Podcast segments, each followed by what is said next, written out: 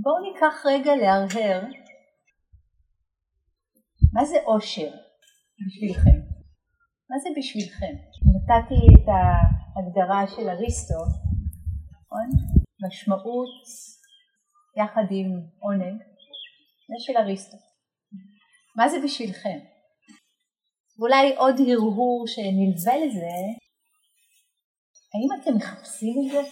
אם אתם מחפשים את זה, איך תדעו מתי מצאתם? אם אתם לא יודעים מה זה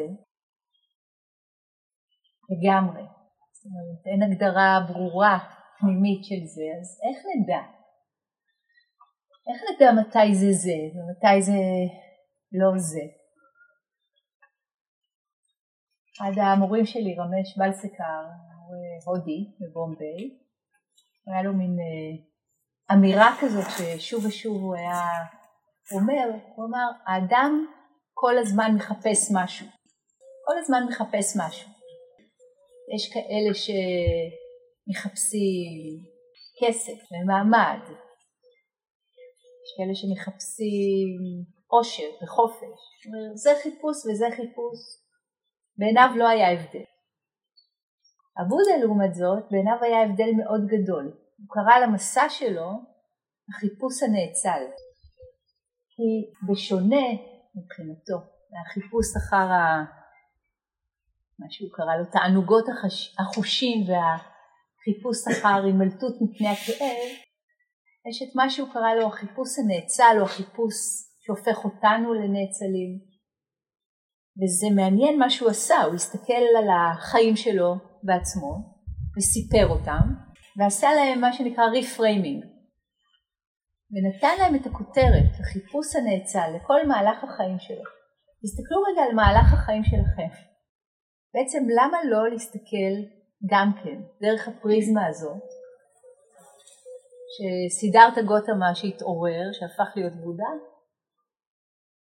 ראה את מהלך החיים שלו ככה. יש פה חיפוש נאצל, חיפוש שהופך אותנו, אותו במקרה הזה, לאציל, או מתכת אצילה, משהו מאוד יקר ערך ונדיר, טוב ויפה, איכותי, וכל התארים שמגיעים יחד עם הביטוי הזה. אז הוא סיפר על עצמו שהוא היה צעיר, מוצלח, נסיך, כל מיני, המון המון זכויות, גם חובות, הוא עשה ויברח. אתם מכירים את הסיפור של העבודה? אני צריכה לחזור עליו פה. הוא תכלס ברח מהסיפור חיים שלו, והמציא לעצמו סיפור חיים אחר. לא פשוט בכלל. אנחנו נעצור בתחנות שלו ונסתכל מה קרה שם בכל תחנה ותחנה, אף אחד לא הבטיח לו שמשהו טוב הולך לקרות שם, או לצאת מזה. אבל משהו חזק יותר ממנו, אפשר להגיד ככה או לנתח את זה ככה היום בהבנה המודרנית שלנו, דחף אותו מחיים של נוחות, אבל שלא היה, לא הייתה בהם נחת, לחיים של אולי נוחות פחותה, אבל עם הרבה יותר נינוחות, עם הרבה יותר נחת, עם נחת מקסימלית. זה כבר זורק אותנו להשוואה הזאת, שאנחנו יכולים לראות שהחיים המודרניים די עשויים על הבסיס הזה, על התשתית הזאת של בואו נסדר שיהיה לנו, שיהיה לנו נוח. קודם כל עולם הפרסום, כל ה-shop until you drop, כל ה... בואו נגדיל את התל"ג, כל הצמיחה, כל השגשוג, כל הדבר הזה, נע לכיוון הזה, עם איזושהי תפיסה שמה שעכשיו זה it's okay, אבל זה יכול להיות יותר טוב. נכון, יש את המשפט הזה באנגלית, ה-best זה האויב של ה-better. What about good enough? יכול להיות שאנחנו מחפשים בכלל במקום הלא נכון. מכירים את הביטוי סמסרה, נכון? המעגל הבלתי פוסק של הלידה והמוות שוב ושוב ושוב ושוב, בין אם אנחנו מאמינים בגלגולים אחרים, אה, קודמים, גלגולים שיבואו, ובין אם לא, המסע שלנו בחיים האלה, שוב ושוב אנחנו משתנים ונולדים אחרת, נכון? יש את ההתבוננות הזאת על החיים שלנו, מה אנחנו בעצם עושים כאן? שוב, מה זה אושר בשבילנו? אז באנגלית עולה השאלה תמיד, מה אנחנו עושים כאן? Are we rearranging the furnitures in samsara? אנחנו מסדרים, מסדרים לנו שיהיה לנו קצת יותר נוח, אבל נשארים באותו המשחק. ובמשחק הזה אנחנו לא יכולים לנצח. לא יכולים. זה בילד אין בתוך המשחק שנפסיד, זה כמו המכונות מזל של לס וגאס. פעם במישהו זה, אבל בסדר. אם היא תזכה במכונת מזל ותלך, יופי. בדרך כלל זה לא קורה ככה. בואי נעשה עוד פעם ועוד פעם ועוד פעם, במיוחד אם אנחנו לא זוכרים, אז עוד פעם ועוד פעם, רק זה, רק עוד קצת, רק עוד, ננסה עוד קצת, to, כמו שרמב"ס קורא לו, to milk it for one more rush, כאילו עוד טיפה, עוד טיפה, אם אני רק מספיק אדחוף חזק, אז אני מקבל את מה שאני רוצה, אני רק מספיק, ארוויח עוד קצת, אז יהיה לי יותר טוב. מה אנחנו מחפשים? מה זה אושר? מה זה well-being? אז מסתבר שזה לא רק השאלה שלנו, אלא שאלה שליוותה את האדם מתחילת ה, מה שנקרא אנושות. והוא חיפש וחיפש וחיפש וחיפש. ועבודה קרא לעצמו המחפש הנאצל, כי הוא חיפש, במקרה שלו, תרופה, סדוקה, מחוסר הסיפוק, שהוא לא אינהרנטי בדברים, אבל הוא כן אינהרנטי בתפיסת עולם שגויה, במבט שלנו על. אם המבט שלנו אומר לנו אני פה ואתם שם, הם נפרדים, אני בחוץ. ואז כל התפיסה היא תפיסה של משק אנרגיה סגור, אם למישהו יהיה יותר אז יהיה פחות, אחד על חשבון השני, למשל, אחת התפיסות המאוד מאוד אה, שכיחות, אולי אפילו אצל רובנו מתחת לרדאר. במקום התפיסה שהרבה יותר אה, קרובה לאמת, מתחוללת בטבע כל הזמן. תפיסה של mother's milk, כמו חלב אם. ככל שנותנים יותר ככה יש יותר, נכון? אחרת לגמרי. פתאום אנחנו, רגע רגע, המשחק הזה, שוב, זה לא הטאקי ששיחקתי, זה משהו אחר לגמרי. ושוב אני חוזרת לדוגמה של הזחל שהופך לגולם, שהופך לפרפר, דוגמה מופלאה, יש לי פה מלא פרפרים, יש לי פה, תכלס להם יש אותי או אותנו, במקום שלהם, אני פה עוברת אורח בדיוק כמוהם, אבל הם עושים את שלהם. זחל, הולך הולך הולך הולך, קטן כזה, אוכל דשא, עשב, נכון? מלא מלא רגליים, יום אחד הוא עוצר, זה סוג של פלא. עוצר, מתחיל לטוות קורים סביב עצמו. ויש איזשהו פרק זמן שמסתבר שהוא מפריש איזשהו אנזים שממיס את עצמו. הוא ממיס את עצמו. אם נפתח אותו בזמן הזה, הוא כמובן לא ישרוד את זה, אבל אנחנו נגלה שהוא הפך לנוזל ירוק שחור. היצור הזה, זחל, מדהים, מדהים, קורה בטבע, כל הזמן, קורה בנו כל הזמן. מתוך הדבר הזה מתגבש יצור שלישי. שמעתם אותי מדברת על זה, נכון? כמה וכמה פעמים הפנמתם את זה? פרפר. לא מזמן אה, חברה שלחה לי קריקטורה מצוירת כזאת של אה, רואים אה, זחל ופרפר יושבים משני צדדים של שולחן והזחל אומר לפרפר You've changed. הפרפר אומר לו We are supposed to.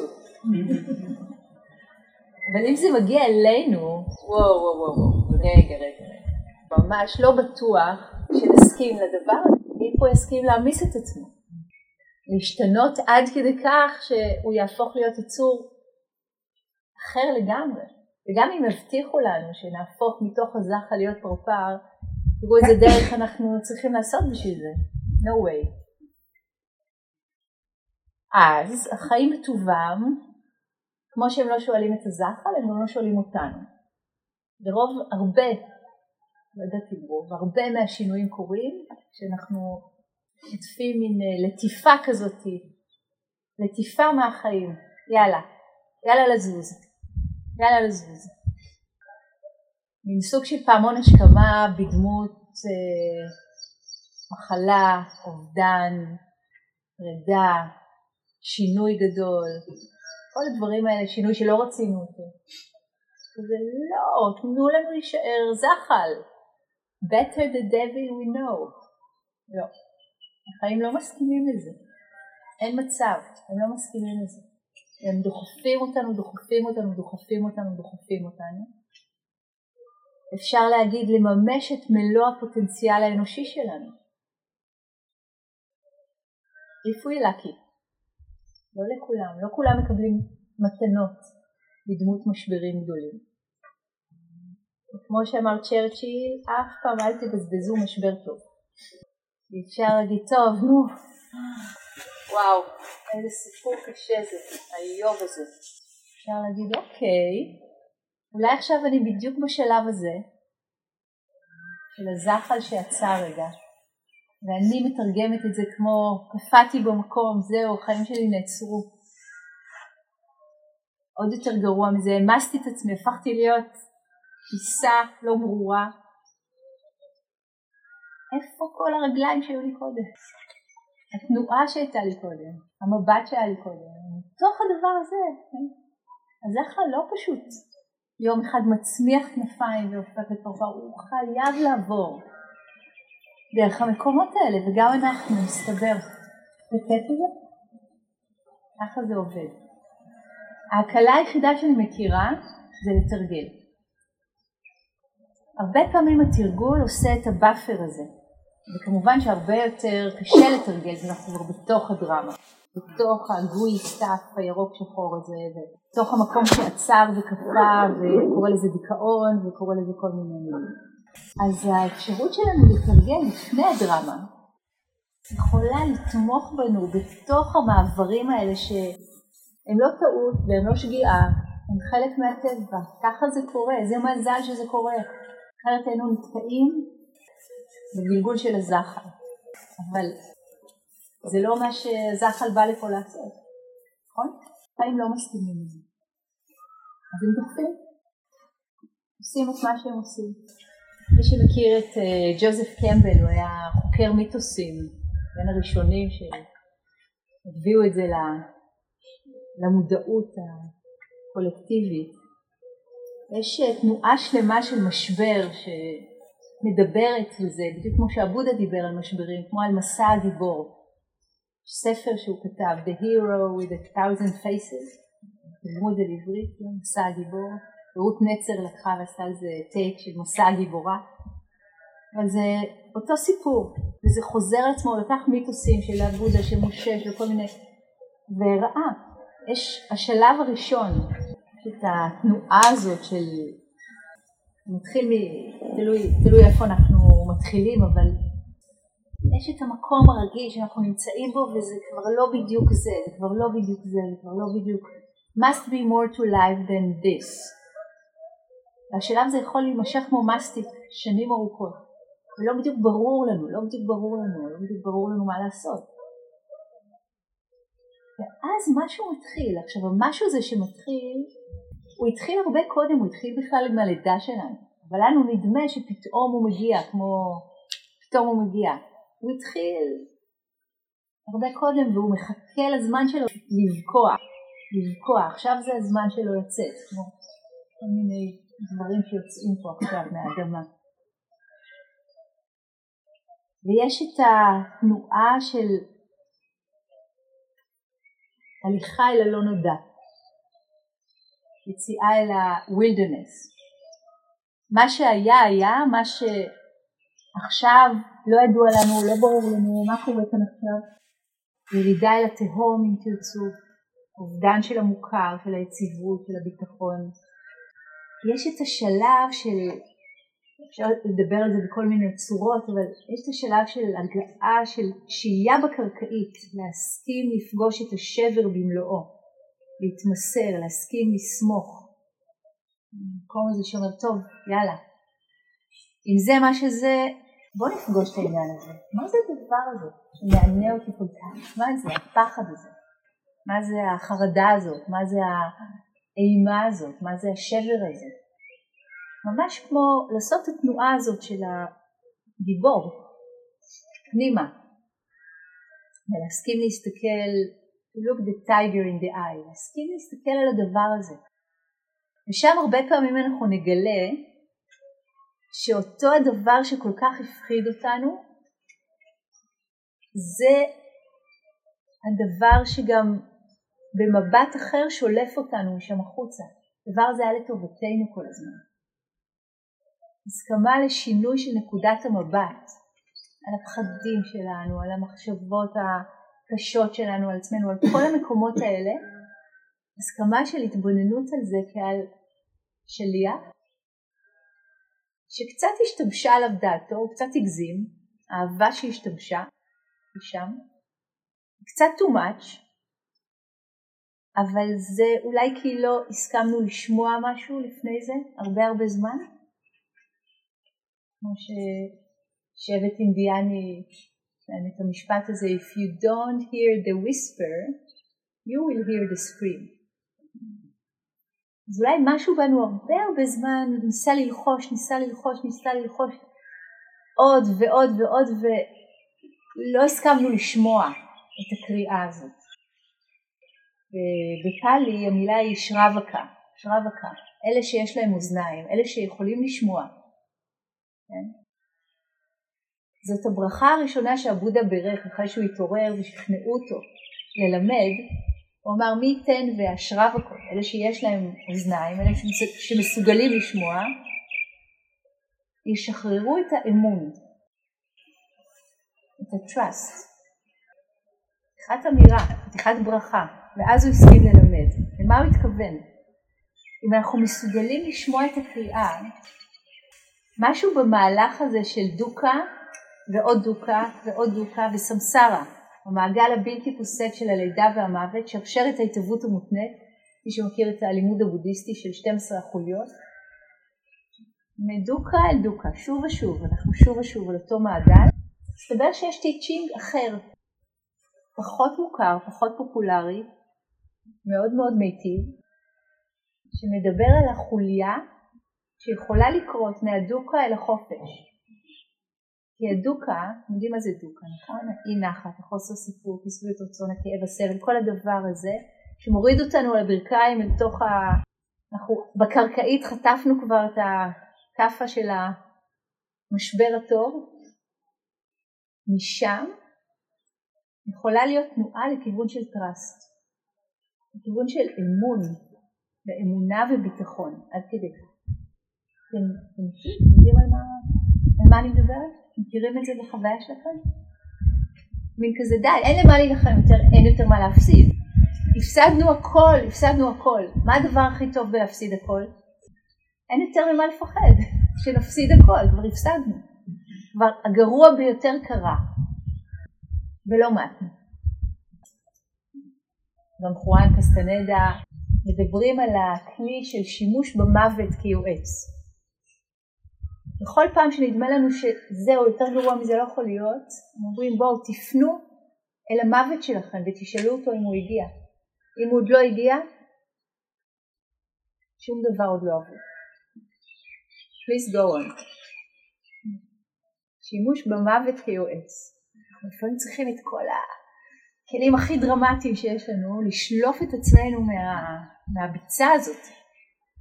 אם אני חוזרת לזחל ולפרפר ולמסע הגיבור, זה לא טעות, זו לא טעות, זה לא שגיאה למצוא את עצמנו במצבי משבר מפרקים. וכל פעם נדמה לנו שזה כן טעות וכן שגיאה, שזה לא אמור להיות ככה. למה זה לא אמור להיות ככה? יש לנו מחשבה שאומרת, לא בשביל זה באתי לפה. באתי שיהיה לי כיף ונעים ונוח ונחמד, וכל מה שמספרים לי כל הזמן זה שיהיה לי נעים וכיף ונוח ונחמד, אם יהיה לי יותר, יותר sense pleasures, יותר מזה, יותר מזה, יותר מזה, דיברתי על זה קודם. בקיצור, החוקיות של משחק טאקי, או משחק אחר, מונופול, בדיוק, יותר מתאים מונופול, נכון? מטאקי. עוד בתים ועוד בתים ועוד בתים ועוד בתים. לג'ק קורנפילד יש סיפור נורא יפה על זה, אחד הספרים הנהדרים שלו, הזמנה לשקט שבפנים. ספר קטן שהוא כתב בעקבות אירועי 9-11 על איכויות הלב. והוא מצטט שם, זה סיפור של מישהו אחר.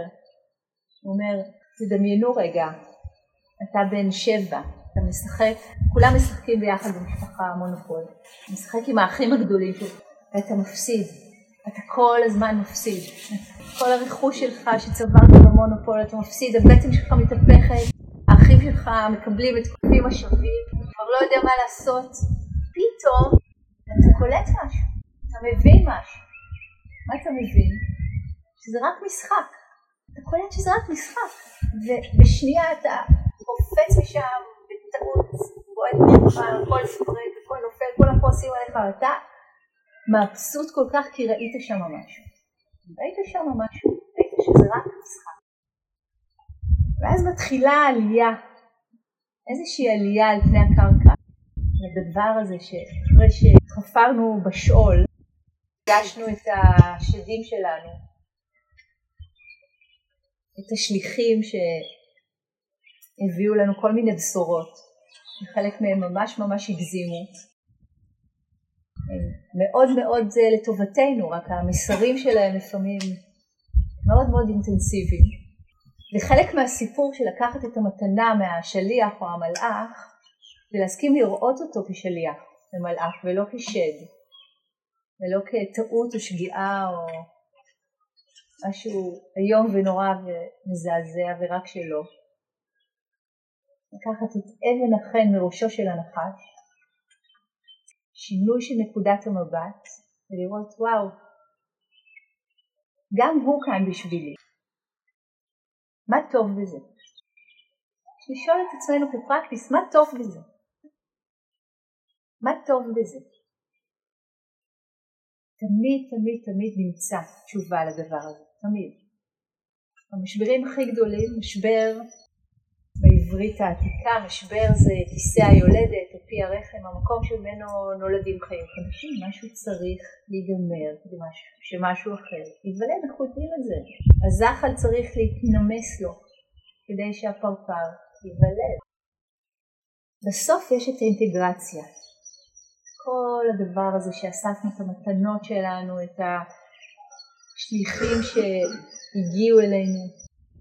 אז מבט אחד על החיים שלנו מזמין אותנו לראות את עצמנו כמהלכים בשבילי החיים כמו הגיבור של החיים שלנו. ושום מהלך מהמהלכים שקורים לנו בחיים הוא לא סתם. הוא לא סתם. הוא לא טעות, הוא לא שגיאה, אבל הוא גם לא סתם. ואולי במקום להגיד, כל הדברים האלה קרו לי בחיים שלי, אולי החיים אומרים, הנה תראו איזה יופי, תראו מה עשיתי כאן. ואולי אנחנו ביטוי של הדבר הזה שג'יימס הילמן קורא לו דיימון, הקריאה הפנימית הזאת, שלפעמים הופכת לצעקה ממש. כי לא שמענו, כי לא הקשבנו, כי לא היינו שרווקה, אלה שיכולים לשמוע, כי לא שחררנו את האמון. כי הרבה מאוד לא בידיים שלנו, אבל שחרור של האמון, releasing the trust, כן בידיים שלנו. ושם יש את המקום שמהדוקה אנחנו הולכים לחופש. זה עוד שרשרת כזאת שעבודה תיאר, של התהוות מותנית. דרך הדוקה אי אפשר בלי, אי אפשר בלי להעמיס, אי אפשר בלי משבר. תכלס. אל החופש, אל החופש, אל החופש. אז החיים ממשיכים וממיסים אותנו, במין תהליך מופלא כזה, בתהליך ההינמסות שלנו, אם זכינו, אנחנו מתנקים משרידים של איכויות לא מיטיבות, של גושים גדולים של טינה, של אשמה, של זעם, של בלבול, של שליליות. ולמשבר יש כוח גדול לפתוח את הלב שלנו תרתי משמע, סוף סוף משהו אחר יכול להיכנס, אולי אור. ומבחוץ ברור לנו מאיזה פריזמה כזאת חיצונית, ברור לנו שהחיים הם לטובת הזחל. ברור לנו שהחיים לטובת הזחל. אבל ברגע הזה שהוא עוצר וכופה ואז עוד ממיס את עצמו, אולי הוא די משוכנע, או יותר נכון, אם אנחנו היינו הזחל הזה, שזה בכלל לא נכון. שהם לא לטובתי, להפך, שזה נורא ואיום. אבל הם לטובתו והם גם לטובתנו. ובעיני החיים אנחנו לא שונים מהזחל, אנחנו לא שונים מהאפרוח שבוקע מהביצה ואנחנו לא שונים מכל דבר אחר שקורה באופן הזה. האדם השלם שבוקע מהאדם השבור. אז שינוי נקודת המבט, אחד המפתחות כאן. אני רוצה להציע שני סיפורים, באנגלית זה becoming real. מה זה הדבר הזה שמצליח להפוך להיות אמיתי, reality, reality, becoming real. אז יש סיפור אחד מאוד מאוד יפה של סופרת ילדים של מרג'ורי וויליאמס, פורסם לראשונה ב-1922, ארנב הקטיפה. מכירים אותו? ארנב הקטיפה? אני אקרא ממנו קטע קטן. שיחה בין סוס אור לארנב מהקטיפה. אמיתי זה לא איך אתה נוצר, אמר סוס האור, זה דבר שקורה לך כשילד אוהב אותך הרבה מאוד זמן, לא רק כדי לשחק איתו אלא ממש אוהב אותך, ואז אתה הופך להיות אמיתי. האם זה כואב? שאל הארנב. לפעמים, אמר סוס האור, כי הוא תמיד דיבר אמת. כשאתה אמיתי, לא אכפת לך להיפגע. האם זה קורה בבת אחת, כמו שחרור קפיץ, שאל, או טיפין טיפין? זה לא קורה בבת אחת, אמר סוס האור, אתה נהיה כזה. זה לוקח הרבה זמן, לכן זה לא קורה לעיתים קרובות לאנשים שנשברים בקלות, או שיש להם קצוות חדים, או שיש לשמור עליהם בקפידה. בדרך כלל עד שאתה אמיתי, רוב השיער שלך כבר נשר מרוב ליטופי אהבה, והעיניים שלך נושרות ואתה נהיה רופף במפרקים ומאוד מרוט. אבל הדברים האלה לא חשובים בכלל, כי ברגע שאתה אמיתי, אתה לא יכול להיות מכוער, חוץ מאשר בעיני אנשים שלא מבינים. אז אני רוצה להזמין אותנו להבין, להבין את ה... לראות ולהבין, החיבור הזה, להבין אותנו, להסתכל על עצמנו בעיניים האלה הטובות. כי כל הקטע היפהפה הזה מכוון אותנו לאהבה עצמית. אז כן, יכול להיות שאנחנו כבר מרוטים ונשר לנו פה ויש לנו פה יותר מדי ופה זה והחיים נתנו לנו את הכאפות והעמיסו אותנו, אז מה? אז מה? אז מה? even better.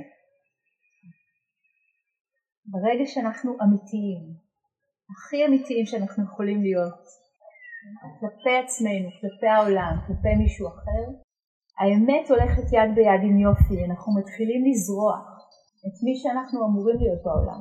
זה פשוט פנטסטי, זה פשוט קורה ככה, הזחל לא מתכנן בכלל להפוך להיות יצור שמימי כזה, שנקרא פרפר עם מלא צבעים ויש לו כנפיים והוא בכלל מימד אחר לגמרי, הוא מתעופף, אוכל דברים אחרים, חופשי לגמרי. הוא עושה את מה שהוא עושה, בזחליות שלו. מתישהו החיים הכריחו אותו להפוך להיות יותר אמיתי ויותר אמיתי ויותר אמיתי. והדבר, הסיפור השני על אמיתי שרציתי לקרוא לכם, אחד הסיפורים המתוקים להפוך לאמיתי. A family settled down for dinner at a restaurant. The waitress first took the order of the adults, then turned to the seven-year-old What will you have? she asked.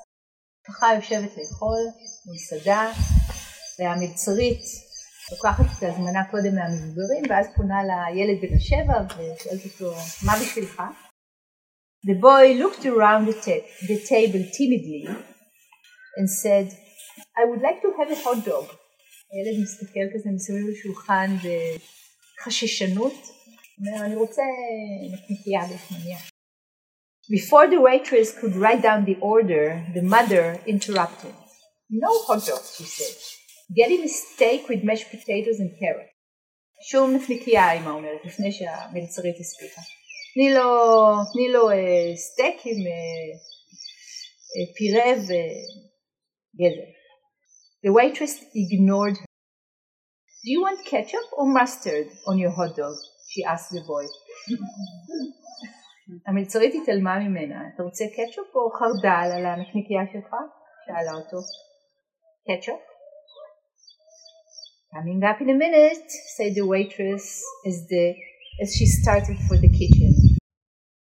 מגיעה, רגע, אמרה המלצרית. There was a stunned silence when she left. דממה כבדה כשהיא עזבה את השולחן. Finally the boy looked at everyone present and said, Know what? She thinks I'm real. הילד הסתכל סביב השולחן על כולם ואמר, אתם יודעים מה? היא חושבת שאני אמיתי. כולנו מכירים את החוויה הזאת של להיות ילדים שרובנו, נגיד רובנו, יש פה, אולי כבר אה, ילדי אינדיגו, ילדי קריסטל, שההורים שלהם התייחסו אליהם אחרת, אתה יודע. דוקטור ספוק היה מאוד ברור באיך שהוא חינך, איך שהוא המליץ לחנך ילדים, לתת לתינוק לבכות, לא לפנק אותו, ככה זה בספרטה. מה זה משנה מה אתה רוצה, הרצון שלך לא נחשב, רוצה תישארי ברצון, כל הסיפורים האלה סביב who cares what you think, כזה מין. והילדים גדלים להיות אה, מבוגרים שמאמינים בזה מאוד. אז איך נשמע את הלחישה? איך בכלל נוכל לשמוע משהו? אם מגיל מאוד צעיר אילפו אותנו שמה שאנחנו רוצים בכלל לא נחשב, who cares? אז קודם כל לדעת את הדבר הזה ולדעת שזה הפיך. זה הפיך, ממש, ממש, ממש. וההפיכה קורית ברגע זה. ההפיכה המשטרית לטובה. ברגע זה היא קורית. ברגע זה אלפי זחלים עוברים דרך המנהרה הזאת והופכים לפרפרים. אנחנו לא יודעים אף פעם איפה אנחנו בתהליך, שנייה לפני, שנייה לפני שהפרפר מתגבש מתוך הגולם הזה שהוא, הוא לא יודע שזה מה שהולך להיות. כל מה שהוא יודע זה את הנוזל הירוק שחור, הצמיגיות הזאת, את האפלה. ואם המוח שלנו בעצם עשוי להישרדות ולא ל-well-being, זה יכול להיות שהרבה מאוד אמיתות שאימצנו במהלך החיים שלנו הן אמיתות שקשורות להישרדות ולא ל-well-being. וזה מאוד טוב לדעת את זה.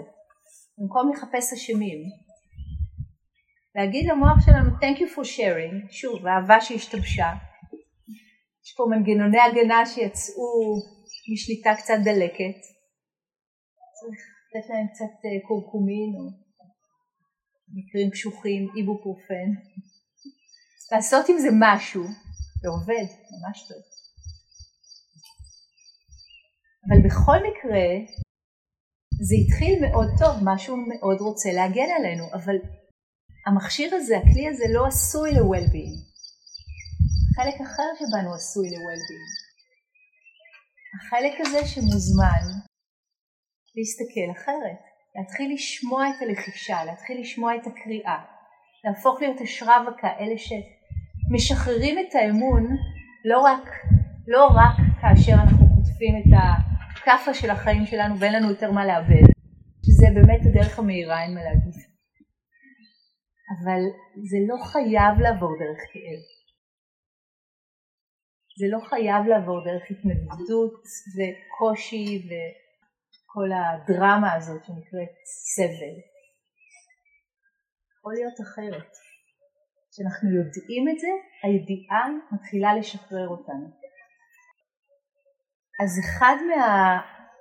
אחת מהדרכים מעבר לאמון שהידיעה מתחילה לשחרר אותנו זה מה שאלברט איינשטיין גילה, העביר את זה הלאה, דיבר על ההחלטה הכי חשובה שאנחנו יכולים לעשות כבני אדם, ממש לאמץ את ההשקפה שהחיים לטובתנו. the universe is a friendly place. מה, זה לא אדם לאדם זאב? זה לא משק אנרגיה סגור? זה לא... יודעים, זו שאלה של השקפה. אם זאת המציאות שלנו, זה מה שנמצא. מציאות הרי זה מה שאנחנו מוצאים, אנחנו מוצאים דרך ההשקפה דרך המשקפיים, דרך ההשקפה שדרכה אנחנו מחפשים. מאוד מאוד פשוט. כי אנחנו מבינים שהמונופול זה משחק, איזה שחרור יש לנו, מה אכפת לנו שאנחנו מפסידים? איזה כיף, שלק.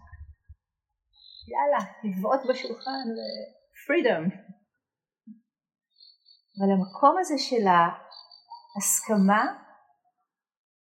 שהחיים לטובתי, גם אם זה לא נראה ככה, גם אם זה בא ב-heavy disguise, תחפושת מאוד מאוד רצינית. וואו, אני כל כך מודה על כל המשברים שאני עברתי, לא הייתי מוותרת על חצי, אף משבר, על אף אחד מהם. ממש ככה, הם הביאו אותי לכאן. בלעדיהם, לא, זה לא היה קורה.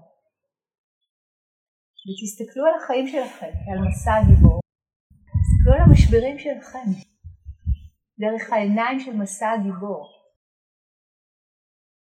וזה טוב, זה טוב, זה טוב, כל תחנה בדרך, כל תחנה בדרך היא טובה, היא בעדינו. ובעצם הרבה ממה שאנחנו לומדים דרך שינוי נקודת המבט זה ללמוד לרכב, לרכוב אומרים, ללמוד לרכוב על גב הדרקון. והדרקונים זה המשברים שלנו והדרקונים זה ה-habit patterns המאוד קשים שלנו, זה מנגנוני ההגנה שלנו והמקומות האלה שבאמת מאוד מכאיבים לנו, יש שם הרבה מאוד אנרגיה, הדיכאונות שלנו, החרדות, האובדנים, הרבה מאוד אנרגיה עצורה שם בשבילנו, מחכה לנו שנלמד לרכב אגב הדרקון. בסרט האחרון שלימדתי מישהי נתנה לי את ה... הזכיר לי את הדימוי הזה של אה, חולית. קוראים את הסרט? ספר, סרט, יש את התולעי ענק האלה, שהוא של לוק, קראו לו, נכון? הגיבור? לוק, אני מבלבלת במסע בין כוכבים, לא יודעת. בקיצור, הוא למד לרכוב, הוא הצליח לרכוב עליהם. וואו, אחד יצור עצום, שבמקום להיות נגדנו ואנחנו עם הגב לקיר מול המפלץ הזה, כל העוצמה הזאת יכולה להיות בשירותנו, זה מדהים, זה שלנו, זה שלנו העוצמה הזאת, זה שלנו, זה לא מפלט שם בחוץ. זה עוד אספקט נפלא של מי שאנחנו. זה סוג של הכאב הזה, כן? מלאך, שליח, מה מבקש הזעם, מה מבקשת הטינה, מהי הכמיהה העמוקה ששוכנת בבסיס שלהם, שמניעה אותם לפעולה, את שומרי הסף שלנו, לדעת את הדוקה עד תומה, תרתי משמע, לדעת אותה עד שהיא נגמרת, עד שהיא מסתיימת, אבל לדעת אותה תורולי, לדעת אותה כל כך כל כך טוב, לדעת את האמת הראשונה, יש דוקה, יש לה סיבה, יש לה גם סוף ויש דרך שמובילה אליה, דרשה הראשונה. דרך שמובילה לסוף, הדרשה הראשונה של הבודה. דת הדוקה עד תומה זה לגשת בכבוד, בענווה אל החלקים האלה שלנו, אל התנועות הפנימיות, לדעת שבבסיס שלהן יש אהבה טהורה, אהבה אלינו, אהבה לחיים, רצון שנהיה את הכי טוב, את הכי פרפר שאנחנו יכולות ויכולים להיות.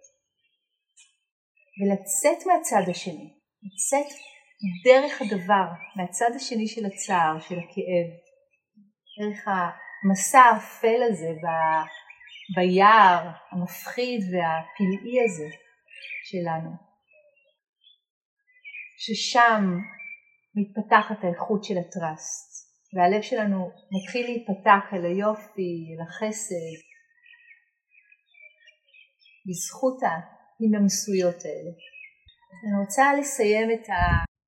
שיחה עכשיו בכמה פסקאות מתוך אה, מכתב ששלחה אליי חברתי הטובה מירה, מירה רגב, יצור מופלא בפני עצמו, מורה גדולה לזוהר, רבה, רפורמית, הרבה מאוד דברים.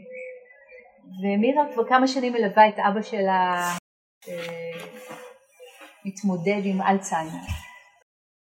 היא נתנה לי רשות לחלוק את המכתב. אז אני חולקת חלקים ממנו.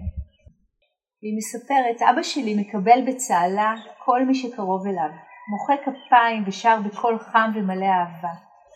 מי נכנס הוא לא ממש יודע, אבל הוא שמח בו ואוהב אותו. הוא מרגיש את הקרבה ומבטא אותה.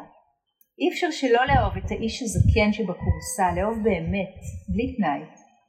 אין איזה שום קשר לתארים שלו, לקריירה המפוארת שהייתה לו, למקומות שראה או דברים שעשה. מה שנשאר זה מי הוא היה בשבילך ואיך הוא עכשיו איתך.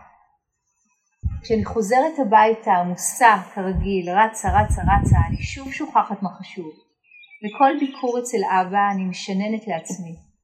זה לא חשוב מה את עושה, זה חשוב מי את, תוך כדי. בשלב מסוים כשהוויתור היה כבר ברור ומוחלט, הגיעה ההשלמה וויתרתי לאו דווקא על אבא או על החיים שלו, אלא על מה שחשבתי שצריך להיות, ועל האופן בו תפסתי את אבא שלי. בעקבות הוויתור הגיעה הרפאיה גדולה אל מה שקורה עכשיו, כפי שיכול להתרחש, ועימה הגיעו שמחות קטנות, רגעים של טיולים בכיסא גלגלים, רגעים של שירה, של מגע. אבא שלי ואני אחוזים יד ביד, וכל העולם חפון ברגע שכזה של זכות ואהבה. השלמות נמצאת בפינות אותן לא דמיינתי כלל. לקראת סוף החיים אנו הופכים להיות יותר ויותר Human being ופחות Human doing. דרך הנוכחות ברגע ההווה ובמיוחד דרך המגע אפשר להעביר כל כך הרבה אהבה, ביטחון ושלווה. יותר מכל אני אוהבת לתת יד לאבא שלי, לשבת לידו ולתת לו יד. בלי מילים, בלי מחשבה, אב ובת, יד ביד. ואולי זה כל הסיפור. הוא נתן לי את ידו כשהייתי קטנה, ואני נותנת לו יד עכשיו, בשער האחרון של חייו. אני רוצה להזמין אותנו לתת יד לעצמנו, לא לחכות לסוף. לתת יד לעצמנו באיזו תחנה שלא תהיה שאנחנו נמצאים בה עכשיו, מתוך מסע הגיבור שלנו. לזכור שמה שנשאר זה לא מה שאנחנו עושים או עושות, זה לא ה-human doing, אלא מי שאנחנו, human being. לארח את ה-view שאומר כל הדבר הזה לטובתנו. אני יכול, אני יכולה לשמוע את הקריאה. אני לא יודעת איפה אני נמצאת במסע, אני לא יכולה לדעת, אבל זה לטובתי. ולשחרר את האמון. בואו ננוח עוד רגע בלב, עם האפשרות המופלאה שלנו to be real, להפוך להיות אמיתיים. נסכים לשהות בלב עוד רגע, שניים.